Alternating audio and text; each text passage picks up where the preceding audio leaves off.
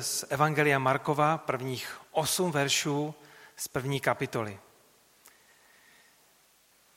Začíná počátek Evangelia Ježíše Krista, a tak jsem nazval i to dnešní kázání. Tedy budu číst podle ekumenického překladu. Počátek Evangelia Ježíše Krista, Syna Božího. Je psáno u proroka Izajáše. Hle, já posílám posla před tvou tváří, aby ti připravil cestu. Hlas volajícího na poušti. Připravte cestu Páně, vyrovnejte mu stezky. To se stalo, když Jan Křtitel vystoupil na poušti a kázal. Čiňte pokání a dejte se pokřtít na odpuštění hříchů. Celá judská krajina i všichni z Jeruzaléma vycházeli k němu, vyznávali své hříchy a dávali se od něho křtít v řece Jordánu. Jan byl oděn velbloudí srstí. Měl kožený pás kolem boků, jedl kobylky a med divokých včel. A kázal. Za mnou přichází někdo silnější, než jsem já. Nejsem hoden, abych se sklonil a rozvázal řemínek jeho obuvy. Já jsem vás křtil vodou. On vás bude křtít Duchem Svatým.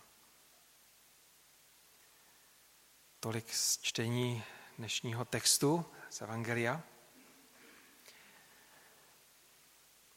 V roce 1975 známý teolog John Stott napsal: Nic nebrání šíření evangelizace víc, než tolik rozšířená ztráta důvěry v pravdivost, důležitost a moc evangelia. Přečtu to ještě jednou. Nic nebrání šíření evangelizace víc, než tolik rozšířená ztráta důvěry v pravdivost, důležitost a moc evangelia. Dnes začínáme novou sérii kázání právě z Evangelia Marka, což je nejranější evangelium, zároveň nejkratší z těch všech 4 a s jasným důrazem. A to je právě moc evangelia. To, že evangeliu o Ježíši Kristu můžeme důvěřovat, že je pravdivé a že je mocné. Markovo evangelium se shoduje v těch zásadních oblastech s ostatními evangelisty. Tedy Matoušem, Lukášem, Janem. A to je věc jako život Ježíše Krista. Smrt, vzkříšení, na nebe vstoupení a jeho druhý příchod. To je jádro evangelia, té dobré zvěsti. Evangelium, řecky evangelion, znamená dobrá zpráva. A skutečně je to dobrá zpráva o tom, že Ježíš Kristus před 2000 lety přišel jako Bůh na tento svět. Že tady žil, že zemřel, ale také vstal z mrtvých a žije a jednou si přijde pro nás a přijde soudit celý svět. A tato dobrá zpráva je v tom, že jeho oběť je dostatečná. Že jeho vykoupení má takovou moc, že může měnit lidské životy. Je to něco, co někteří z vás jste prožili minulý týden. Boží moc proměňuje naše životy. A tak věřím, že toto evangelium, jak ho budeme probírat postupně, i když ono není úplně tak postupné, není chronologicky popsáno to, co se dělo s Ježíšem za jeho působení zde na zemi. Věřím, že tyto příběhy, podobenství, příběhy o boží moci, že vás budou inspirovat. Vás, kteří jste dlouhodobě věřící, a vy, kteří věříte opravdu krátkou dobu, tak i pro vás toto seznámení s evangeliem podle Marka bude výbornou výpravou, dobrodružstvím na té cestě za Pánem. Je zajímavé, že Historikové se shodují v tom, že toto evangelium bylo napsáno úplně jako první. A shodují se na tom církevní otcové, kteří vlastně měli nejblíž časově tady od doby k sepsání těchto evangelií a shodují se v tom, že tuto zprávu napsal Marek a shodují se v tom, že byl jedním z prvních. Takže představte si to tak, že on si řekl tak, já to nějak sepíšu. To, co jsem slyšel, co jsem možná zažil, a jak to asi napíšu? Napíšu to dobrou zprávou. Jo. A lidi se ho ptali, prosím tě, co to píšeš? No to je evangelium. Zajímavý. Je úplně první a věděl, že nemá cenu psát biografii, nemá cenu psát o sobě, ale tím hlavním, jak říká hnedka v první větě, je, že chce mluvit o evangeliu Ježíše Krista, Božího syna. A skutečně o něm je toto evangelium. Dokonce 1/3 z tohoto evangelia pokrývá poslední týdny Ježíšova života před jeho ukřižováním. Já bych se rád podíval na takové 3 oblasti, protože je to začátek naší pouti, tak v prvé řadě obecně o evangelích. Potom bych chtěl mluvit o tomto konkrétním evangeliu Marka, autorovi, a nakonec podívat se na tyto zahajovací verše, 1-8. Tedy to prvé. Obecně můžeme říct o evangelích, že byly napsány úplně obyčejnými lidmi. To nebyli žádní profíci ve psaní. Byli to obyčejní lidé, kteří ale měli neobyčejnou zvěst, neobyčejné události, které chtěli popsat, které buď sami zažili, anebo v případě Marka o nich slyšeli. Marek sám nebyl jedním z učedníků, ale měl to z dobrého zdroje. Od apoštola Petra čerpal všechny tady tyto věci. A vypadá to tak, že mu naslouchal, byl pod jeho kazatelnou, poslouchal Petrovi příběhy a pak v jednom bodě si řekl, to by bylo dobré, jestli jednou budu psát, tak tyhle ty příběhy bych chtěl zapsat. Evangelia jsou zapsána podle těchto očitých svědků událostí. A shodují se v tom, že všichni viděli Krista jako Boha. A uctívali ho takto. On byl tím, kým sám o sobě říkal, že je Božím synem. A tak to je to první vyznání. On je Boží syn. To další, v čem se shodují, je, že ho nazývali Mesiášem, jako tím zaslíbeným, který byl zaslíben v proroctví ve Starém zákoně, spasitelem světa. A konečně shodují se v tom, že byl zabit v Judsku za vlády Pontia Piláta. A to tomu dodává historicitu, zasazení v historii, kde i z mimo biblických zdrojů víme, že tento Pontius Pilát kdy žil. Ale co je pro mě úplně nejzásadnější na evangelích, tak to je to, že všechna byla zapsána do 30 let od toho, kdy se tyto události staly. A to znamená jednu velmi důležitou věc. To znamená, že tyto příběhy jsou pravdivé. Protože vrstevníci mohli potvrdit, že se to skutečně stalo. A nebo to mohli popřít. Ale to, že nemáme důkazy o tom, že by to někdo popíral, že nejsou záznamy o tom, že by někdo popíral tady tyto skutečnosti, to vypovídá o důvěryhodnosti evangelií. Pokud by žili svědkové, mohli by to vyvrátit. Mohl by tam být nějaký člověk a řekl, jo, ten Levi, ten výběrčí daní, On byl pěkný kvítko. Až do konce života. On se nezměnil. A ten Zacheus, ten malej, jeho život vůbec neodpovídal tomu, co se tady píše v těchto evangelích. A nebo mohli říct, a tam byla nějaká žena u studny, která prý hovořila s Ježíšem. No, my jsme navštívili to její město, Sichar, a není pravda, že polovina z těch lidí uvěřili a že jejich životy byly změněny. Oni žijou úplně normálním životem bez Ježíše a jsou naprosto v pohodě. Nic takového nemáme zaznamenáno.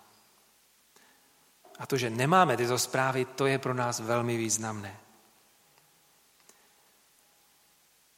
Evangelia jsou plná historických odkazů na známé krále, vládce.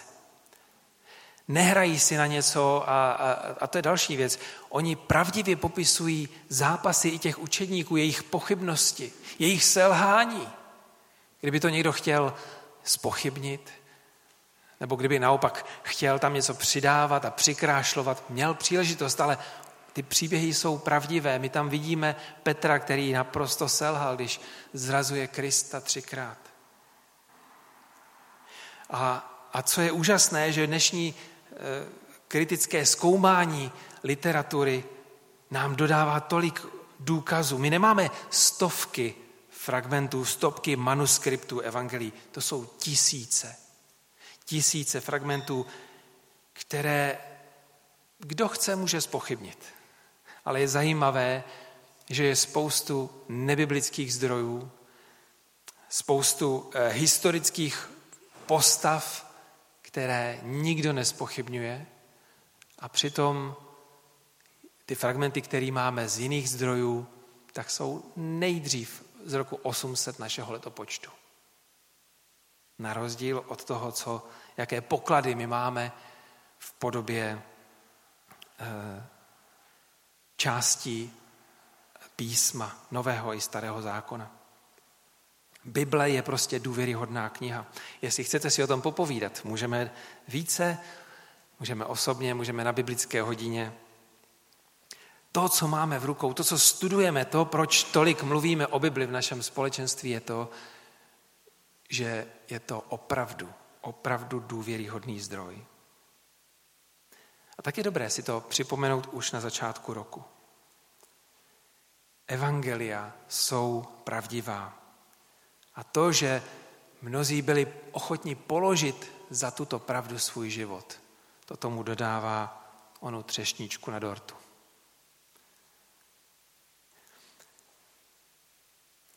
Jaké bylo Markovo evangelium, nebo Marek sám, a jaké je? Je zvláštní, že Marek se nikde nepodepsal, tak jako to máme v jiných dopisech nebo epištolách, že by tam bylo napsáno, toto píšu já, Marek, vlastní rukou. Jeho jméno tam nikde není, ale podle církevních otců to skutečně sepsal on.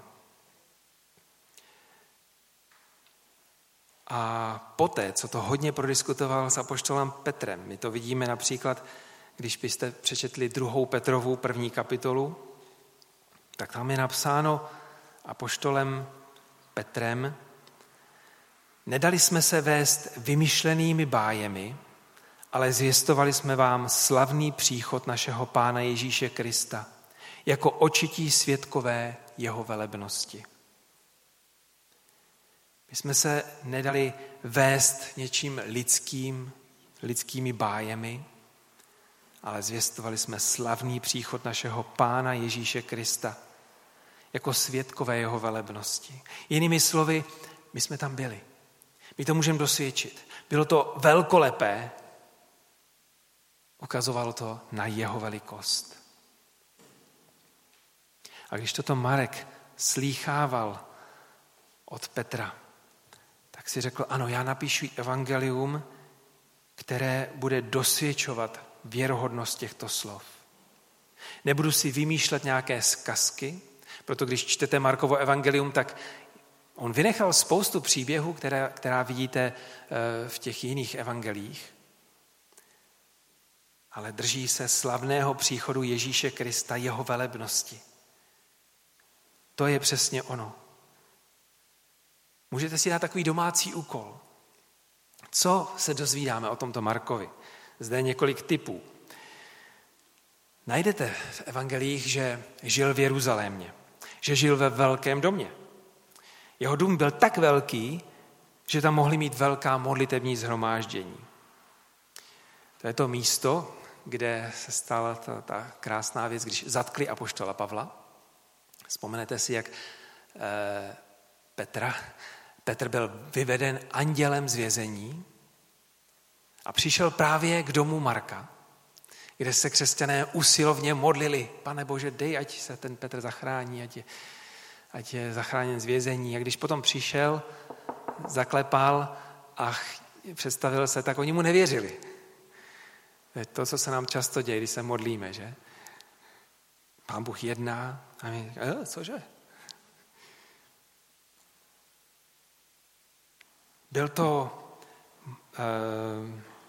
Marek byl člověk, jehož bratranec byl velmi bohatý.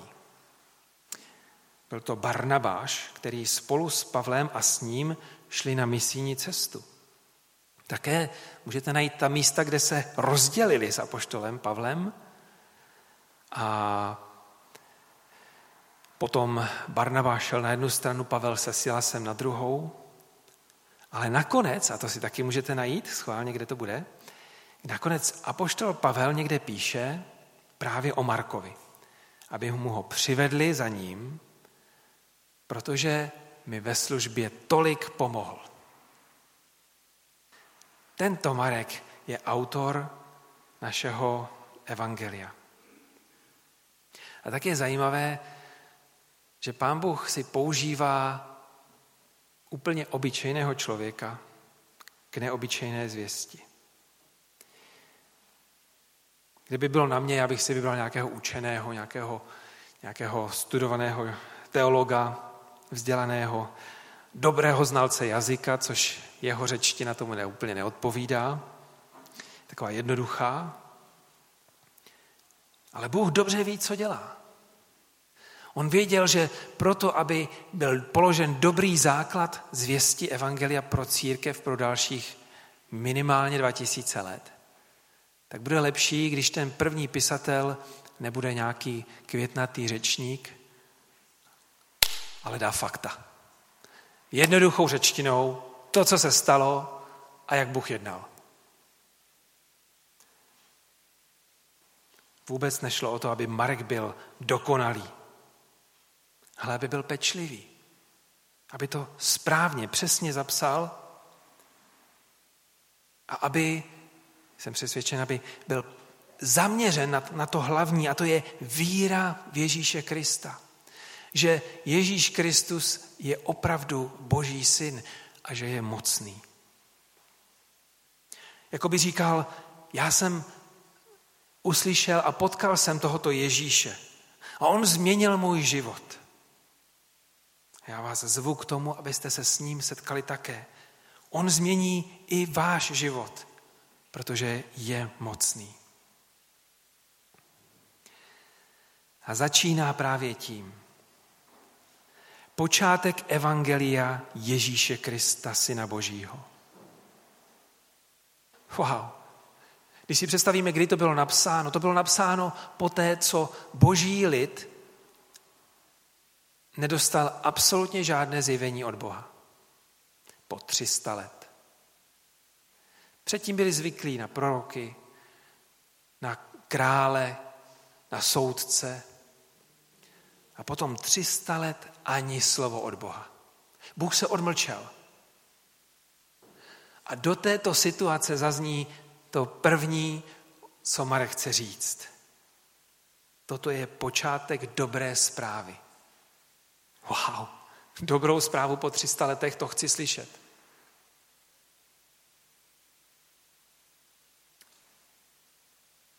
A tak Marek se zaměří ne na nějaký historický předmět, ale na to, že Ježíš je skutečný Bůh. A říká, on nepřišel neoznámený. On nepřišel bez toho, aniž by Bůh připravil cestu. To je to zvěsti. Je to jako když dneska někam má jet prezident, tak tam někdy nejdřív do nějaké země pošlou velvyslance, který tam připraví tu cestu, nebo nějaké podnikatele, kteří tam připraví cestu. A opravdu poslal super podnikatele. Jan Křtitel byl úžasný v tom, jak dokázal strhnout lidi a prodat evangelium. Prodat tu dobrou zvěst o tom, že to hlavní, co teď je potřeba, je připravit se na to, co má přijít. Připravit se na toho, který má přijít. On nepřišel jako neznámý, ale ještě než začal mluvit, už zde byl hlas na poušti, hlas Jana Křtitele, který připravil srdce lidí.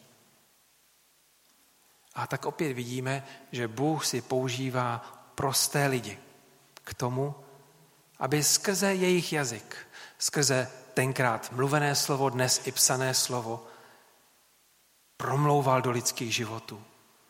A to je, bratři a sestry, milí přátelé, to nejúžasnější, co se v dějinách mohlo stát.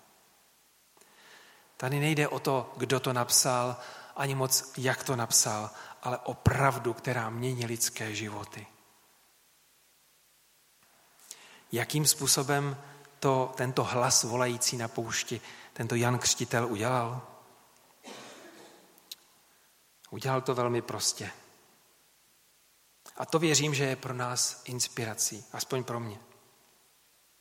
V tomto úvodu k evangeliu Marek říká, že pro zvěstování dobré zprávy je potřeba několik věcí.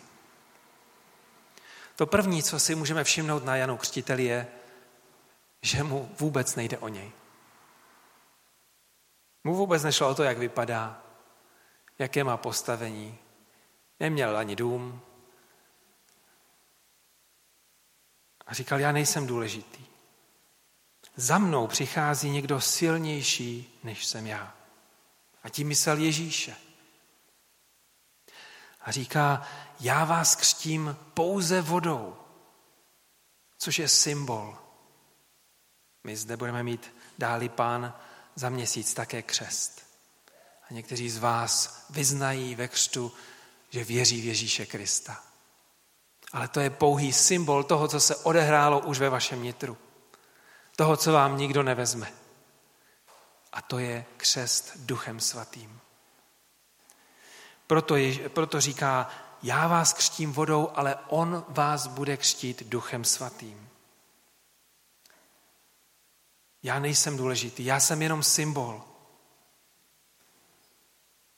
Ale až bude vylit Duch Svatý, to bude ta pravá realita, to bude ta pravá proměna.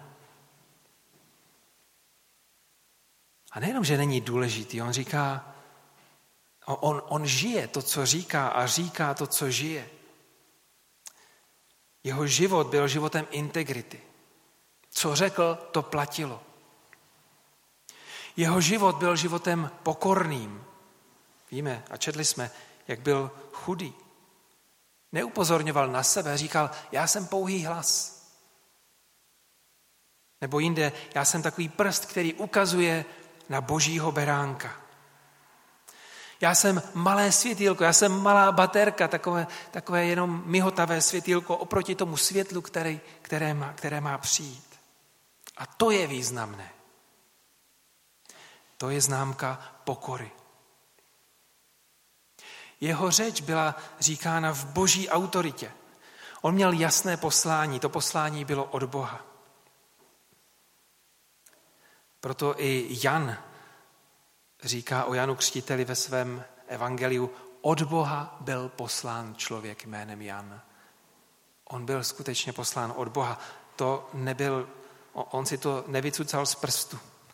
On si neřekl, tak já myslím, že tady přijde někdo velký, tak teďka budu něco já říkat ze sebe. Ne, on měl Boží autoritu. A navíc jeho učení bylo jasné. Čiňte pokání. Zpamatujte se. A možná za ním přicházeli lidi a řekli, ty brďo, ty máš takový davy za sebou. Prosím tě, přijď tady k nám na naši univerzitu, na naší synagogy a pořádně to tam roztoč, vyučuj nás nějakým hlubokým věcem. Ne, on se držel úplně jednoduché pravdy. čiňte pokání a věřte evangelium, protože se přiblížilo království Boží. Čiňte pokání. Šup, šup. A pokřtěli. Pokud činili pokání. Mnozí se odvrátili, mnozí řekli, tak to není pro mě. Já nepotřebuji nějaký pokání. A poslední věc, jeho poselství bylo naléhavé. Jeho poselství bylo naléhavé. Když jdete lovit ryby, jak odpovíte na otázku, když nic neulovíte? Možná vám někdo řekne, tak co, jaký byl úlovek? Asi neřeknete, no, nic jsem nechytil, ale hodně těch ryb jsem ovlivnil. To by nebyl asi úplně uspokojivý výsledek. A tady se dostáváme k tomu, s jakou horlivostí a naléhavostí Jan mluvil. Když prodáváte střechu a přijdete za mnou a řeknete, víš, nabízím tuhletu střešní krytinu, je to asi dobrý, nevím, moc o tom nevím, ale prodávám to. Tak asi byste mě úplně nepřesvědčili. A proti tomu, kdybyste přišli a řekli, mám tady takovou bezvadnou krytinu, je to úplně nový materiál, je to senzační, sám to mám na svém domě a neměnil bych, jo? Je to úžasná věc a co víc, tady Franta to má už taky, Jařka taky a prostě je to bomba. Podívej se, tady to mám vyfocený na mobilu, no nevypadá to nádherně? Jo, beru.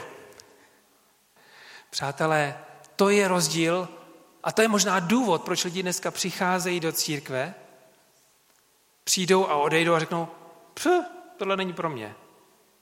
Ten, kdo tam mluvil a ti lidi, co tam jako spali, tak ti vůbec nevypadali, že by byli přesvědčeni o tom, že ta zpráva je dobrá, že je naléhavá, že má nějakou autoritu.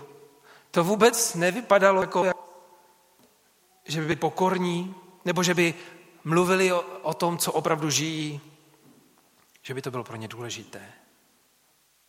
A už vůbec to nebylo jasné, bylo to jakési zmatené. Já jsem tam ničemu nerozuměl. To je realita, to je důvod, proč možná dnes, určitě lidé dnes nevidí potřebu evangelia.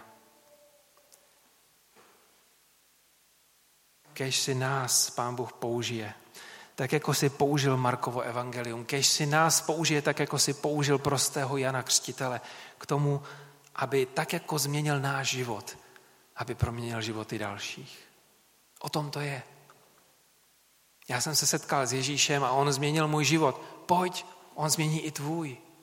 Na tom není nic složitého.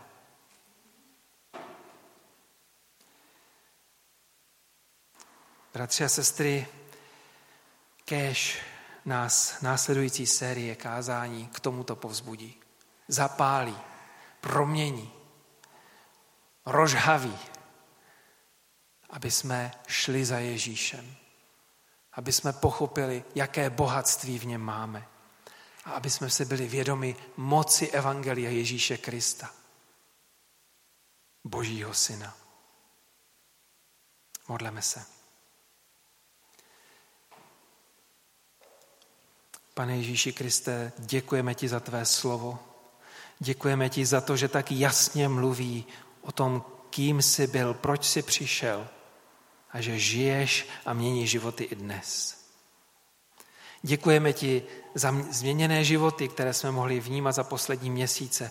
Lidí, kteří přicházejí k tobě a u tebe nacházejí pomoc, naději, radost, pokoj. A moc tě prosíme za to, abychom i my tě takto vnímali. Ty jsi Bůh, který používáš náš lidský hlas, mluvené i psané slovo.